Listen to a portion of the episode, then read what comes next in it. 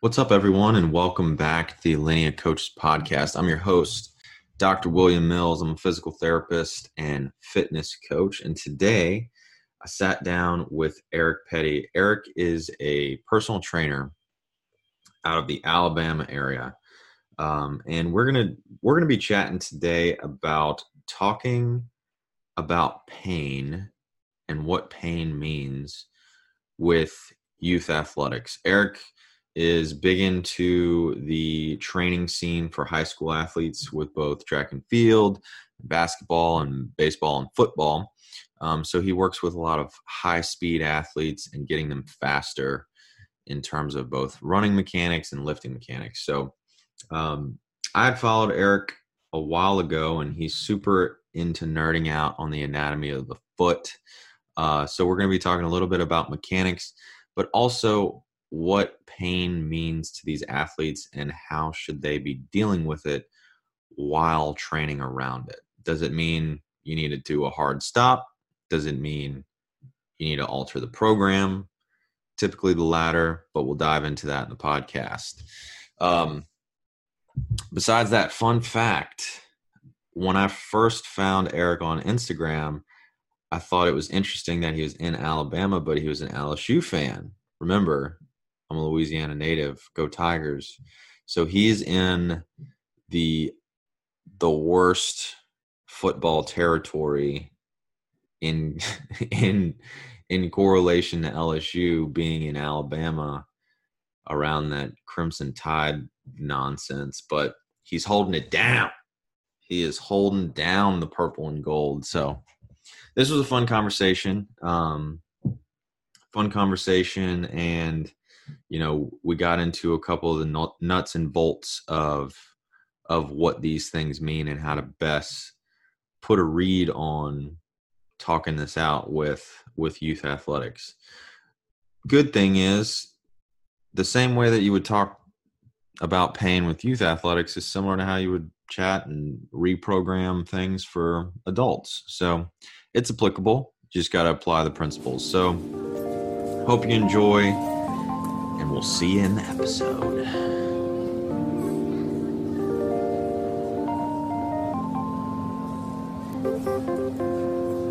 If you're a barbell coach or trainer interested in learning more about the mechanics of lifting, or struggles with programming a client through pain to peak performance, or communication skills to effectively gather intel on your client's previous injuries, this podcast is for you. The Alinea Coaches podcast exists to elevate strength and conditioning coaches as well as personal trainers to the highest degree. Co hosts and barbell coaches turned doctors of physical therapy, William Mills and Joey Rosie, interview coaches and trainers from around the globe on improving mechanics, communication, and programming to better serve their clients as a new line of fitness professional.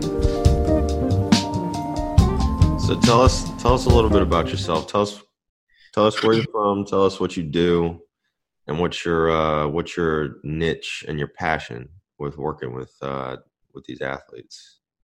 Okay. Um, to simplify my story, well, not even simplify it, I'll just say brief overview. Yeah. Um, went to actually went to college just for aerospace assembly. Um, after I graduated high school, car kept breaking down. I said, forget it. I joined the military. I didn't want to go to school anyway. So yeah. I, that was a great way for me to just make money and then say I'll go to school later. That's why I kept telling my mentor because he keep wanting me to stay and continue going to school. And I said, no, I'm, I'm gonna get the GI Bill. They'll give me this amount of money. Then I'll just go back. You know what I mean? He said, okay, whatever. And he knew it. He knew I was running away. Yeah. but um, got in um, dealt with a lot of people, structured life it, uh, in the military. It was freaking easy. All I did was play sports. I played semi-pro football, semi-pro basketball. Got on a freaking army rugby team. Um, I was artillery, so I, it was literally college. With we had classes, but all the classes are made on a third grade level. So I was basically it, life was easy for me. Yeah. I had to deal with dumb stuff, but it was just me playing sports. Um, and so my mentor passed away, And after he passed away, I came home. And that's when I promised myself, like, I'm gonna go back to school, graduate because of him. You know I mean? I've told him I'll get a degree, so I'm going to get this degree. So I went back, um, got got out the military, went back to school. Um, actually went for physical therapy assistance this time. Uh, did my clinical hours, inpatient, outpatient. That uh, outpatient was freaking amazing. I did that at uh, Madigan in Washington State um, at, at, the Army, and I swear to God, dealing with those military patients is another level. I had, I, get this. I tell a lot of stories, but get this. This guy came to us um, because his ankle kept bothering him, bothering him for three years. Um, and what happened was he jumped out of he was a rig, not a rigger, but uh, I forgot the the ropes or whatever, and uh, off the helicopters. Yeah. So he jumped out the helicopter and rope, and it's something it malfunctioned, and he literally fell like hundred feet out of the air. Yes, and he boom fell, whatever.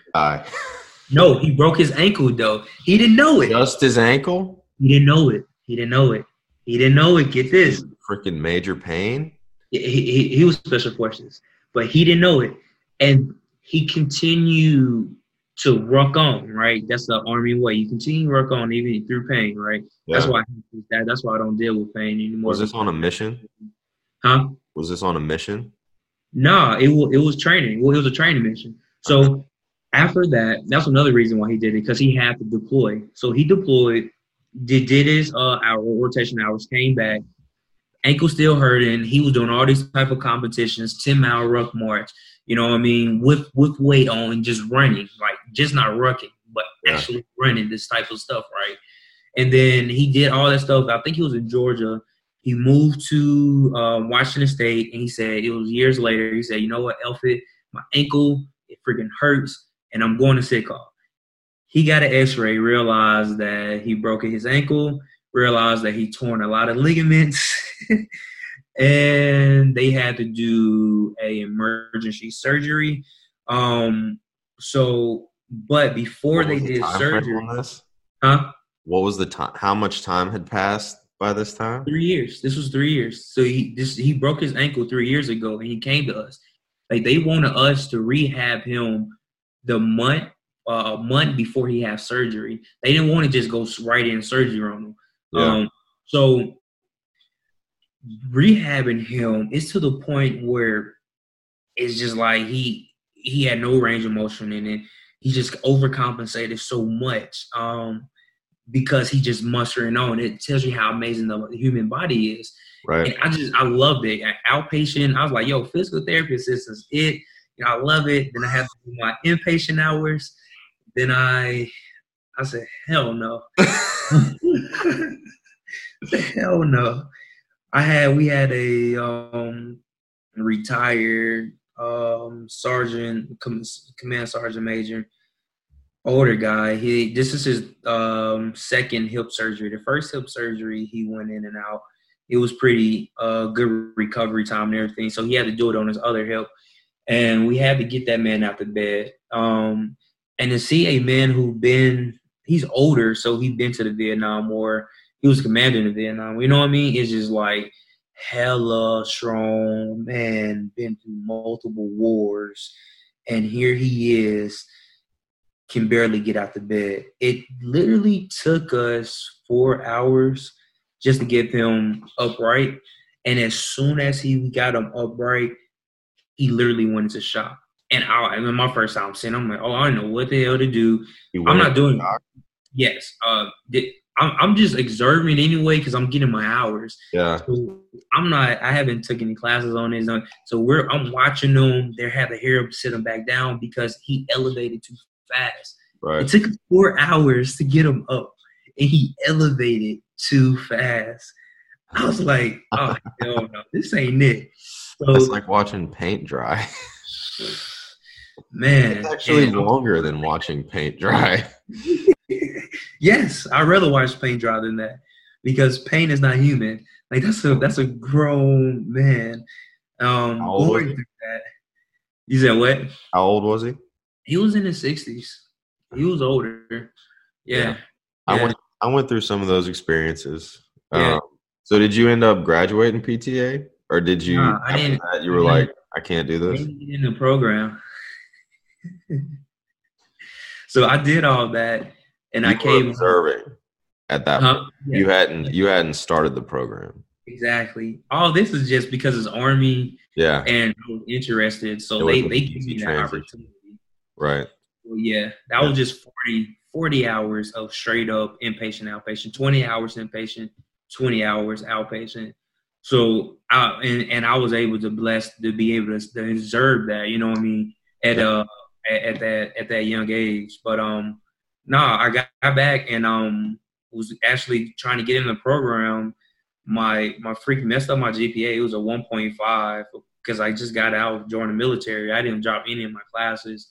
So I got my GPA but back to like a 3.4. And when it was time for me to actually join the program, um, it was only a 15 people can get in the program. Yeah. And when I got in the seminar or whatever, I had my whole packet finished. It was just over like 200 people there. And in my eyes, I was like, I had the same mentality as these kids here. You know what I mean? I really thought like, oh, I'm not gonna get picked for this. So I just changed my major back to aerospace assembly, and I just uh, went on to be a tech. And then I, I love health, so I got a my personal training assist uh, a certificate, and then I'll just start training that way. You know what I mean? But actually being a tech, and actually it helped me out because me learning the technical world and learning tolerances and learning um, how you can push range of motion because it's all the same. It's all mechanics, right? Right. Um, and then go over to the health side and dealing with the biomechanics and the same way of tolerances and and how far you can push something and the things that you can develop and and and just change, right? Manipulate. Um, so that deter actually benefit me now because how I view the body is way different. So now I'm just I'm a, a private man. I, I do my own training. Um, while telling you, I just uh, do a lot of training for the kids over here. Right. and High school athletes. Yes, yeah, high school, and they after they they they come back, they're collegiate too. It's the same same stories though, depending on the school they go to. Yeah. Yeah, So I think uh, I wanted to circle back to the special forces dude with what you Yeah. said with he broke his ankle, kept going. the stuff about the stuff about pain at this point, um, in in terms of what we know about pain, is is kind of crazy. It's like mm-hmm. there the analogy. I mean, you you gave an example of one of the analogies that I give my patients who are dealing with pain and and that's like so if you're crossing the street and you step off the curb wrong and twist your ankle but there's a car coming you're not gonna stop and say oh dang twisted my ankle you're gonna get the hell out the way right exactly. And it's probably not gonna hurt until later hmm right? And that's just the body's natural protective forces. Like if back in the day you were getting chased by a lion, Mhm. you're going to keep going even if stuff hurts. Now, in the in the rehab world, it's like the, a lot of these problems are associated with you know something like that happens and then the nervous system doesn't calm down after that. Mhm. and it's always flight or fight and it's still a threat even when those tissues have healed. So i would say for that dude i'm, I'm just thinking about the possibilities here. I would i would think he had trained his mind so hard you know special forces the mindset of a special force like my cousin is army yeah. and he did he's done the first round of special forces training and he's about to go to uh. Fort Bragg to do to do the next step, and he wants to be a medic, special forces medic. So, you know, and he's been dealing with a hip lab a labrum problem for the past year. That there's a balance between appropriate training and rehab, but the thing is, is like that dude probably cracked his ankle and like it it probably healed, but they probably had to do the surgery because it wasn't, you know, yeah, right spot or yeah, fr- the way it fractured, right? So it's because of the trauma. Like literally, with, yeah, literally. yeah, So he healed, but because he kept moving, move, uh, kept going, it healed wrongly. But again, he's still moving, and then he lost his range of motion. So that's why they wanted us to retrain him to actually break up some of that scar tissue that was around it right. because they didn't want to go in. I guess I didn't want to go in and remove it. clean. I don't. I don't know why they actually. I said I, really. I guess it's just so he can build up and then he'll have a faster recovery. Is why they wanted us to train him for the Yeah. month and then he go surgery. Yeah, I mean, depending on the bone he broke, there's there he could have broke several different ones. Um, depending on that, like the way something heals, if it heals a certain way um, in the joint, and he, you know, when you say he had limited range of motion, it was probably because he was just avoiding it. And but that that even points towards how how good the body is at compensating and getting the bot and getting the job done even in the presence of pain or dysfunction, right?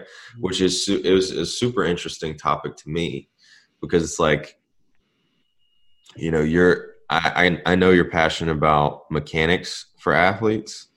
Um, I would say in terms of like general population and and where the the science is going on on big things on like why we have the opioid crisis and and all this stuff with like back pain and hip pain and shoulder pain and neck pain. Um the the physical therapy world is kind of the pendulum used to be like a lot of biomechanics. Yeah, now it's coming back. It's like evening back out to the opposite side of like what are all the different factors in someone's life that go into it yeah, but the and and then there's sometimes a disconnect in the physical therapy world where older physical therapists used to be super into the biomechanics yeah, newer physical therapists are super into the nervous system and how people think about their pain, right? So people, the old ones or the old school ones are like, why are you forgetting the biomechanics? The new school ones are like, biomechanics isn't that important. You need to be more, um, you need to be more aware of of how these people think about their stuff, right? But in terms of performance, biomechanics is always going to be important.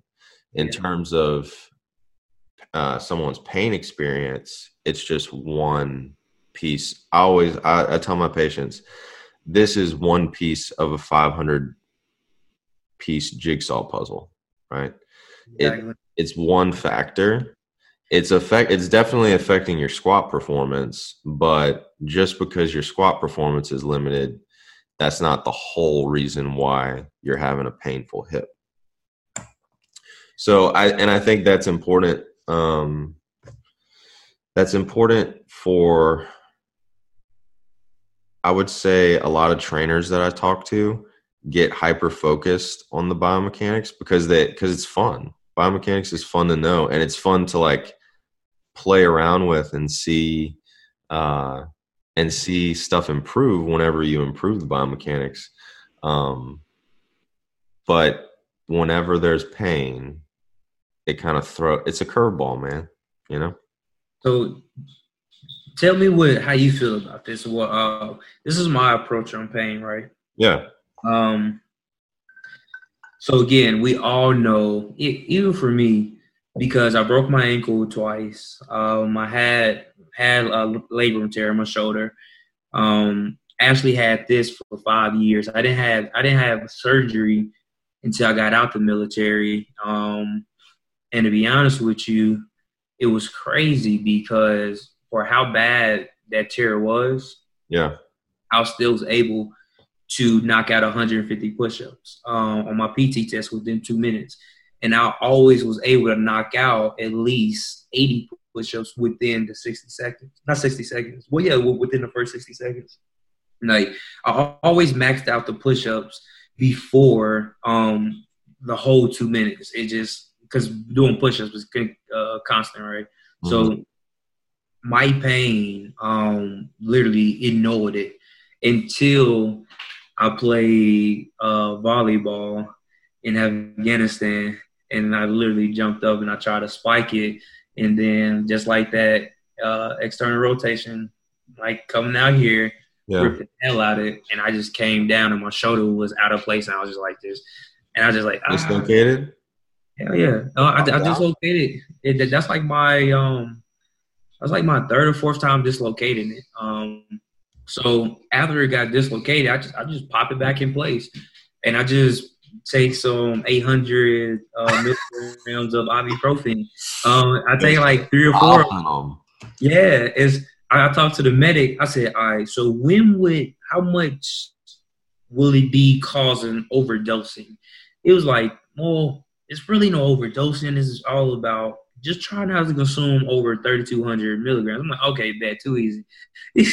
yes, 3,200 yes. at one time. Holy listen, shit. Listen, listen. That's so much ibuprofen. That's enough hey, freaking cow. I was, I was pop, but I didn't know. I didn't. I didn't know.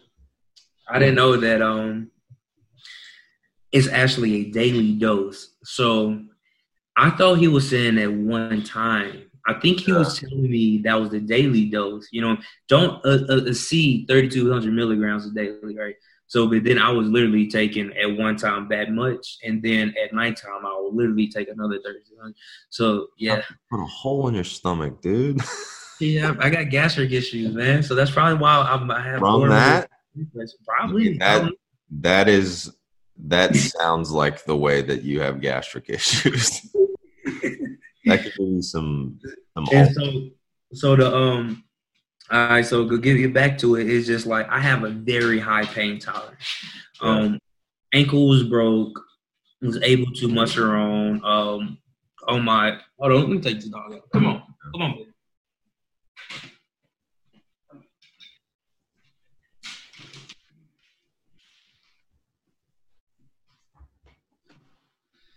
So uh, ankles broke, able to do ruck marches, PT tests or whatever. I didn't realize the ankles were broken until I got out the military too.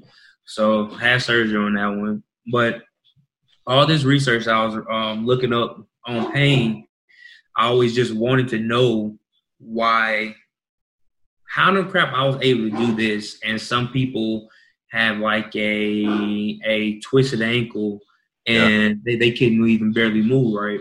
Right. So then that's when I started looking up the CNS system, um, understanding the importance of it, and and how it actually uh, ties in. And then I realized, like, because of me being a technician, um, it's just wires.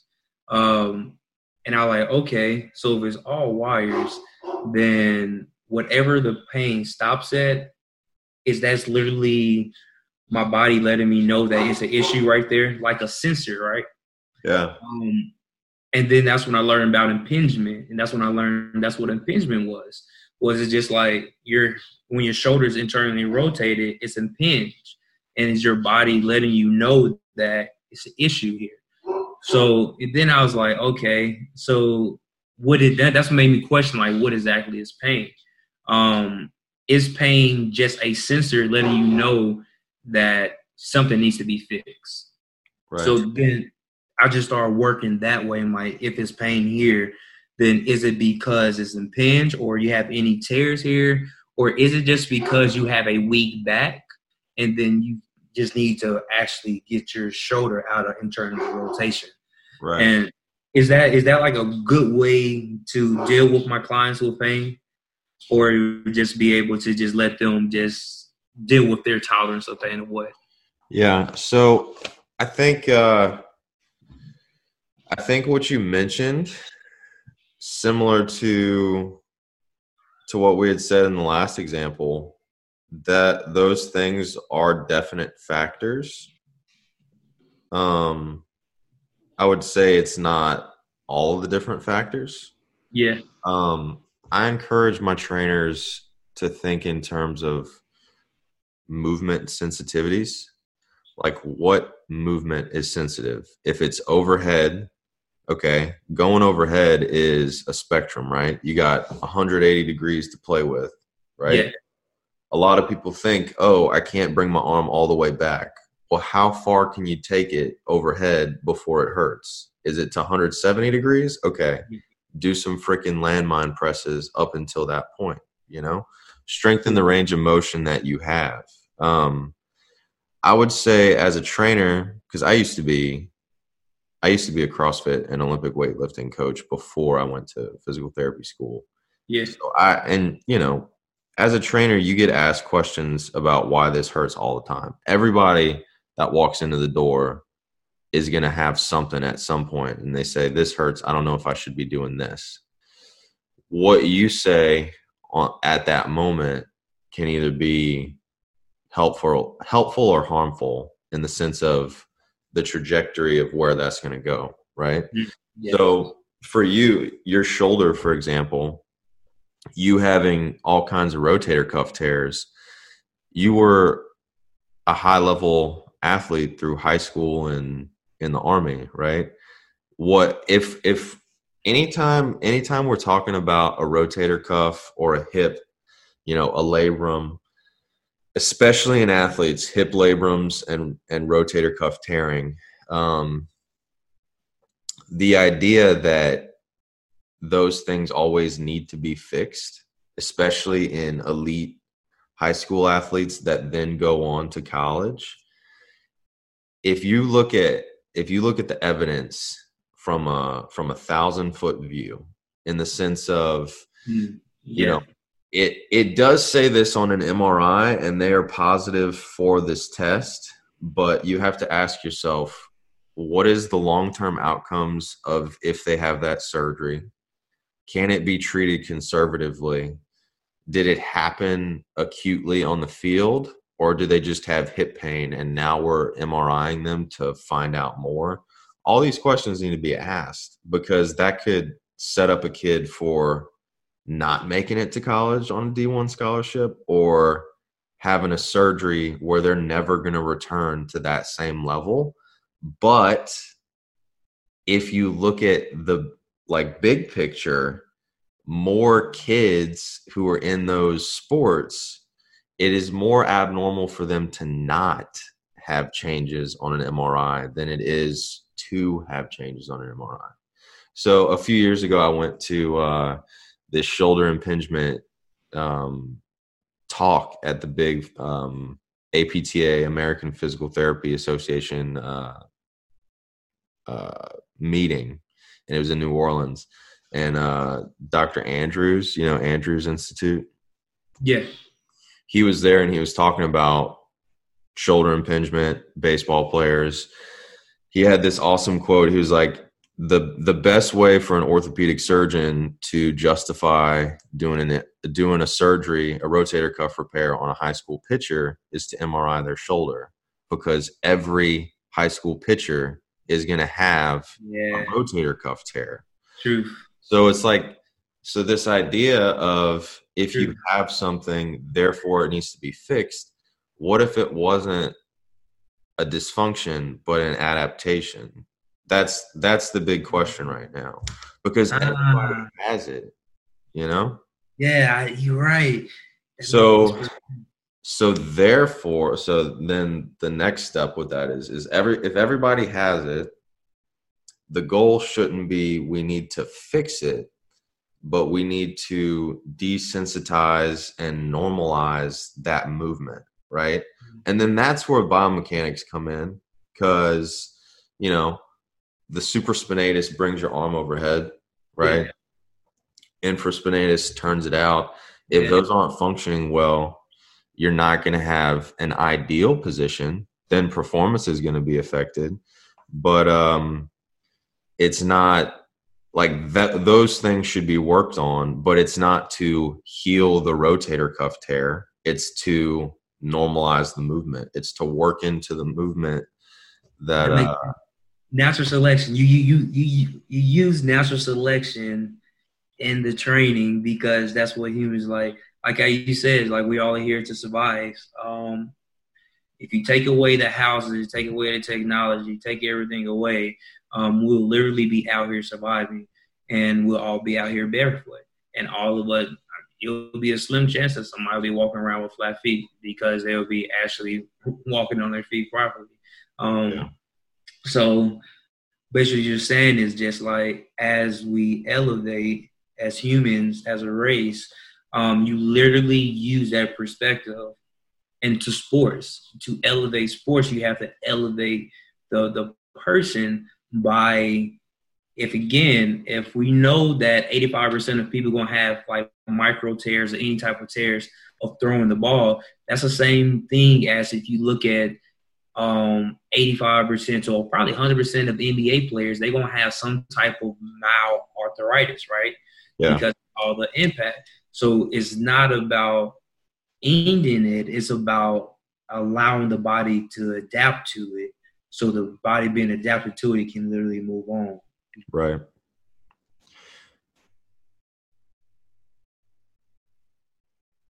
I think you froze. Never thought about that until that. Yeah. You froze for a second there. Can you hear me? Yeah, I can hear you. Okay, cool. Yeah. Yeah, that's a good point. Um I saw I saw you like putting those two together. Yeah, because when you said I was like you made uh, you made an aha moment face. Yeah, like ah, ah. I, that's what my doctor told me. He's like, "Man, you got arthritis." I'm like, "I'm too young to have arthritis." Is LeBron Everybody James? has arthritis. Huh? Everybody has arthritis. No, I I didn't. That was young me. Right. Medical term, uh, term or verbiage, and put in a. Uh, that's why I hate when doctors do that. It's why are you scaring me? You're telling like, me. Yeah I just want to let you know that you have mild arthritis. it is inflammation in your knees at yeah. the age 20. I'm like, oh my gosh, but don't worry, it's normal. Then why did you present it like it wasn't? Did they say that it was normal? Because usually they don't. Well, it's it's army, of course. Okay. Everything's normal in the army because they don't want you to go to VA to get money, right?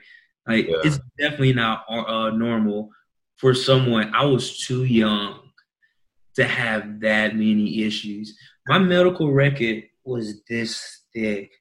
thick like, math book. Like, yeah, like I got out and so I wasn't even out within a year and had two surgeries. like that's like you, you just muster through, man. But right. uh, but so how can you how can you be a positive uh positive force in in helping your high school athletes kind of navigate these things? Like, are you are you pretty much in constant communication with them? Yeah. Yeah. All the time. I try to be. Um, I'm I'm more of a mentor, and I just use sports to get to them. Like how my mentor got to me was, like hell, he just talked to me, and I just anything he said was gold to me. So I, I saw it was God Jesus, him, and everybody else. So that's that was that was me. You know what I mean? I was Mr. Win, freaking right hand kid. Like if I messed up, though, I'm thinking about, dang, Mr. Win gonna say something, and I then I'll think about my mama's gonna beat the hell out of me, right? Right. Um, that's how much he impacted my life. And so me being that young, I was 17, I was mentoring people. Uh, and I was just doing what he did. Like, yo, you, I called everybody my little brother. So you younger than me, I took care of you. And I still to this day do the same thing to young kids. And every year I say the same thing. I'm like, I'm done, man. Like that's the last kid. I help him graduate. I put him in the right track. Sure, I'm done. And then I get a random message on Instagram. The kid want to train, and I'm like, ah, okay. I guess I'll, I guess I'll help you. You know what I mean? But now I just take it as it's my passion, my calling, so I, I just give them the bag early on. Um, I don't sugarcoat anything. I let them know. Like after I learn the situation, I tell them exactly where they're at, and I say like wherever you want to go, I'm going to tell you how far you have to go to get there. I'm not going to tell you you can't do it, but I'm, I'm going to allow you to know that you are this far away. So you working out every four or five days, you ain't going to reach there you're going to have to put hours to, to get to this point.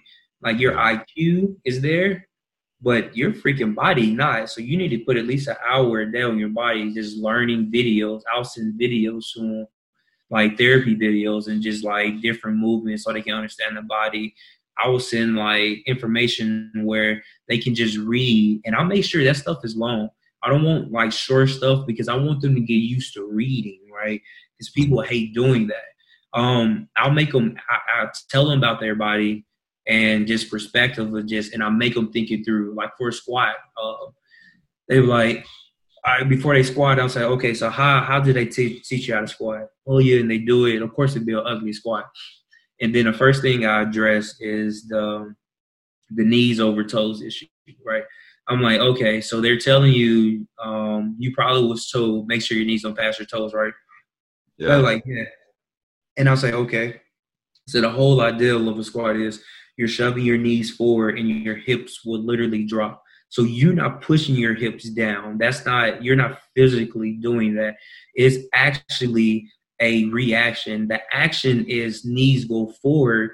The reaction is hips go down. And then if you're freaking, then you dealing with your hip rotation, right? So I, I, I get this deep with these kids, and they it blows their mind. But at least when they hear it, they understand a good trainer and a bad trainer, right? If they explain. Yeah. So, like, oh, this is now like, safe now that it's been explained to me. Exactly, exactly. You're almost giving them permission because they've been told, "Oh, don't go past your toes." Yes, yes, because I hate, I hate when people. That's you, your pet peeve. Man, yes, I hate bad information. I have like, like 17 pet peeves. Uh, no. uh, I I've moved on past that. Oh, well, well, I couldn't hold on to that one. Only can imagine you you're you're a doctor, right? So only can imagine, and I only can imagine the stuff you hear doctors. Say. So you got ten years of schooling, and you're still thinking this way. So I, I at least I'm dealing with people with certifications and self-proclaimed trainers. You yeah. are literally dealing with licensed therapists who sometimes will say some things and you be like, why did you even say that, right? Off the wall. Um, yeah. So I, I definitely feel for you. Like I'm I'm I'm all the way down when it comes to that. But um no, that's I I literally just focus on that and um and then I'll do tests to them, and I'll I'll push their knees forward and make sure if they got great hip mobility, then they will generally squat correctly automatic without me even teaching all the uh, mechanics uh, to it because your body does it naturally. Um, and then if they if if their back lower back hurt, I know for a fact it's their hips. And um, if their knees hurt, I know for a fact they can do dorsiflexion correction, right? I know they don't have uh, ankle uh, uh, flex, uh, well, range of motion, mobility, whatever. Yeah. And generally, their kids, if they never mess their ankle up, um, if they don't have back issues, they squat perfectly. And then I'm like, boom, okay. Say, do you feel pain in your knees? They be like, no. I said, good. I said, then I'll make them squat down. And then as they squatted, I would stop their knee from moving and then they keep squatting and they always yell. They always be pain. And then they get up. I said, that hurt, right? And they're like, man, hell yeah, hurt. I'm like, you got bad knees, right? They, I'm like, I'm like, yeah. I'm like, no. I, you just witnessed you had no pain. Yeah. Correctly. And now because you're stopping midway, and then I that's when I get real technical with them, like, yo, that center of gravity is being shifted up front and it's going on your knees instead of allowing your mid your torso or your freaking uh mid plane allowing the gravity to go straight down the force to go straight down right so it's just the positioning of weight is either you put it in front of it which is knees or right. if you have no hip mobility um it will go to your lower back because that force has to go somewhere right. and so i literally teach force right away so I'll let them to know that if you feel, again, that's how I teach, uh, that's how I utilize pain for direction um, to either do more or do less or to do further range or shorter range. It just allows yeah. them to just navigate. And then as long as they're pain free, I know for a fact they're going to love the training and then they're going to come back and train more. You know what I mean? Then I have a client or I have kids that I mentor who want to train because they're pain free. They have no negative connotation of working out and they're in the weight room longer, right? They enjoy right. it. But it always come back after they get that type of training. They will go to school and they get in trouble because the coach saying his board crowd that he, he or she don't know what the hell they're saying. Mm-hmm. And then the kid come to me. I get so many text messages from kids venting to me about how horrible their conditions is. And I just like, I know, I'm sorry. I'm sorry. Just muster through. You about to go to collegiate level. You'll be fine. And then they go to so many schools, and I'll be like, why the hell did you go there? because you're literally about to deal with the exact same torture that you dealt in high school from bad training. And that, but it is what it is. So the more I, and then it's the more I teach is the more it's so empowering to these kids that they can move a certain way. Right. And it's like it's lights that come on that once it, they feel it. Like I had a group of girls when the first time they felt their glutes. Man, it took a long time to teach a hinge, but after all of them felt their freaking glutes, they went from this is stupid, I can't feel anything, to soon as they felt it, it like how you saw that light that came with me. Yeah. In all of them, in the excitement, it, it, I loved it because they got so excited that they felt their buttocks. so it's like, hey man, you've been working out this long, and you listen butt stuff. Yeah, but it's it's what. But let's think about it though. Hell, they can feel their freaking glutes then they can freaking be able to combat these ACL tears. It's like they can get out the freaking external rotation and they can actually get some of the, uh, I'm not external, but internal rotation. It gets the external rotation. It's like they they have no abductions. Like they can feel yeah. their, they have no hamstrings. So all they have is quads. Quads is going to push it forward, and then they tear their ACLs. So me giving them the feeling of their glutes, and then they go home and they do hip bridges and feel their glutes, and they do these home exercises. It doesn't prevent in injury, but it mitigates it. You know what I mean? So my whole job is long as they're freaking feeling good and we're reducing the rate of injuries, these kids are fine. They can play, right? And and me doing that it makes these kids love health. Yeah. i have many kids that after i mentor it's because of their environment. They always think they have to be a freaking trainer. Um they all want to be a personal trainer. But no you don't. You're like no i do. I said you want to be a personal trainer because i made you feel good and that was a good experience and now you want other people to feel good. That doesn't mean you need to be a personal trainer. Right. you want to help people yeah. And that's the way you know now. Go to college, right. learn, and figure out your own passion. But you, you do not want to be by not being a trainer. You said what? You can help people by not being a trainer. Like so, yeah. the thing that I learned in the past year, um, having my own business, is that all business is the same. If you're dealing with people, all business is the same, and you're in the service industry, mm-hmm. and you can help people in any way in any business that serves people. It doesn't have to be health and wellness. It can yeah. be providing a product that makes their life better, you know? And that's business that's that's like business 101. If you're taking care of your people, yes, they will therefore come back. And you're setting them up, you know, every every field is a little different, but yeah. It's hyper getting hyper focused on the being needing to be a trainer Mm. you, you don't. I think you just give them a very positive experience, so then they want to be like you. I know that's what I did the same thing. That's why I'm still in school now, right? Is because my mentor focused so much on education. Yeah. And I hated school. I thought school wasn't for me. I thought I was dumb. Like, yo, and this ain't for me. All he wanted to do is school. So to be honest with you, if he didn't pass away, I probably wouldn't got out the military and went back to school yeah. because I was living a great life. You know what I mean? Is the military sucked. When I say great life, I mean I had money and I had a crappy job, but I had money, right? So that's all I really cared about. I had money to suffice. I had a house, bills was paid, my cars was paid off, and it just I was living it. Uh, and then I was in another state, wasn't in Huntsville, Alabama anymore. But when he passed away, it was just that experience he gave me that I literally felt obligated to go back to school, right? And then I was in Washington State. I was freaking uh, mentoring kids in Washington State. Uh, don't have no connections with that community whatsoever. But again, my mentor, um, all he made me do is help the other people, and I love helping. So as soon as I got back home from Afghanistan, I found a local gym, uh, not YMCA, it was a Boys and Girls Club, and it was a team called Tacoma Hustles.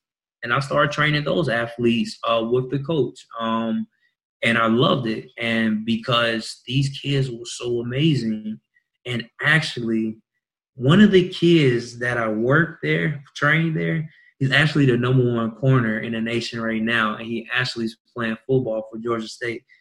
This kid was such a freak athlete that he was already in the Junior Olympics, and this is why I focus on track so much. Yeah. This is the bag. If, if, when you have kids, this is the bag right here. He was in the junior. All they did was track. He played basketball football, but he killed in track. Um, he still killed in track.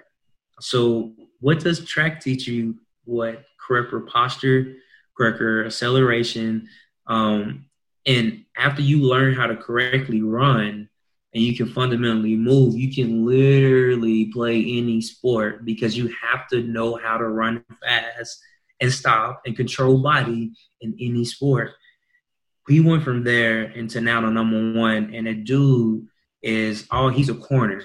Mm-hmm. So if, let's say you do beat him, he know how to run. He yeah. can, you know what I mean? Um, and then he he was just blessed to be in a lot of different programs. But I watched him elevate because he had only like uh, when I first found him again on social media, it was two or three years ago. This kid only had like 600 followers, right? Um, now he's already up to like freaking 40k followers because it's like his name just his name elevated. He was yeah. already that great, but as soon as that one person found him, and he was able to get his stars from one star to five star. It it's just crazy how he just elevated. And now we're watching these coaches training him like they created him. I'm like, nah, G, he had that at eight, eight years old. I saw that in him when he was eight. That's awesome. You know what I mean? Like that ain't you, bro. You yeah. had that six months. You ain't do that. Who in the hell taught the gave that kid that foundations? Who taught that kid how to run?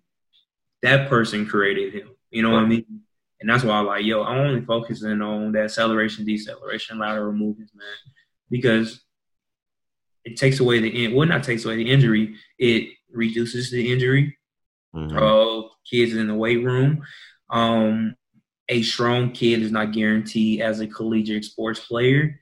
A kid who knows how to functionally move, which is a athlete, they at least can have the opportunity to go because I've seen too many great football players, great basketball players, and they couldn't perform and on just the basics of um, just skill training when it comes to just cones, when it comes to just a 40 yard, or just seeing how their hips move, right? It just it's too much assessments that they have to do that they're trash at but their performance is good. So it always get on nicks. So if I actually give them them assessments and then they do the assessments correctly, then once they have the assessment in college, I'm just preparing them for the test, right? Um, that's how you get those athletes who are great assessment wise and playing D1 sports, but um, they're not good on the field. So right. these kids great on the field, I may get the assessment portion and then yo, we automatically gonna make it. You know what I mean? Um, but it, all that comes off to say it just we we are who we are because of the people that we met, that we experienced, that gave us good feels, And that's why I'm who I am because of my mentor. And the reason these kids can be who they are because of their environment, their parents, and because of me. Um, and I don't want the things that I gave them to affect them negatively in their latter years, right? So that's why I make sure I give them the whole bag. I don't hold nothing back because yeah. if you hold back and they slip up, they don't know, then that's when I get accountable. That's why I make sure I'm like, yo, I'm gonna tell it like it is. I don't care to hurt your feelings or not. This is just information. Um, this is not good information. This is not bad information. This is just an evaluation of who you are right now, uh, and take that and go with it. You know yeah. what I mean? Yeah, that's good stuff. Yeah. Well, sweet. Well, uh, well, thanks for chatting with me about these things. Uh, I think it's good stuff. I think, I think a lot of trainers can uh, can benefit from hearing hearing more about what people are doing in their own personal communities to help build it up. So I yeah. think it's really valuable. Yeah, man. If, uh, if I can leave out with anything, man, I'll definitely tell trainers it's all about experience. Like, yeah. um, I don't care how many certifications you got. I got a lot of certifications, but um, I didn't get this information until I started doing my own assessments, um, assessing uh, these kids, uh, grown folks, and me literally writing down and taking my own tests and seeing, looking at the data, right? But if you only getting clients um, that's they're paying you, then you can't do as much because you're limited. But if you actually take the time out and do some free counts, then you get a lot more people that you can assess, that you can try new things with. And if it works, then you can then add it to your own back and then you can sell it because you have your own case study. Now you don't have to worry about, well, I got this from this book. Now you can be like, I got the direction from this book and this is what I'm doing and here's my results.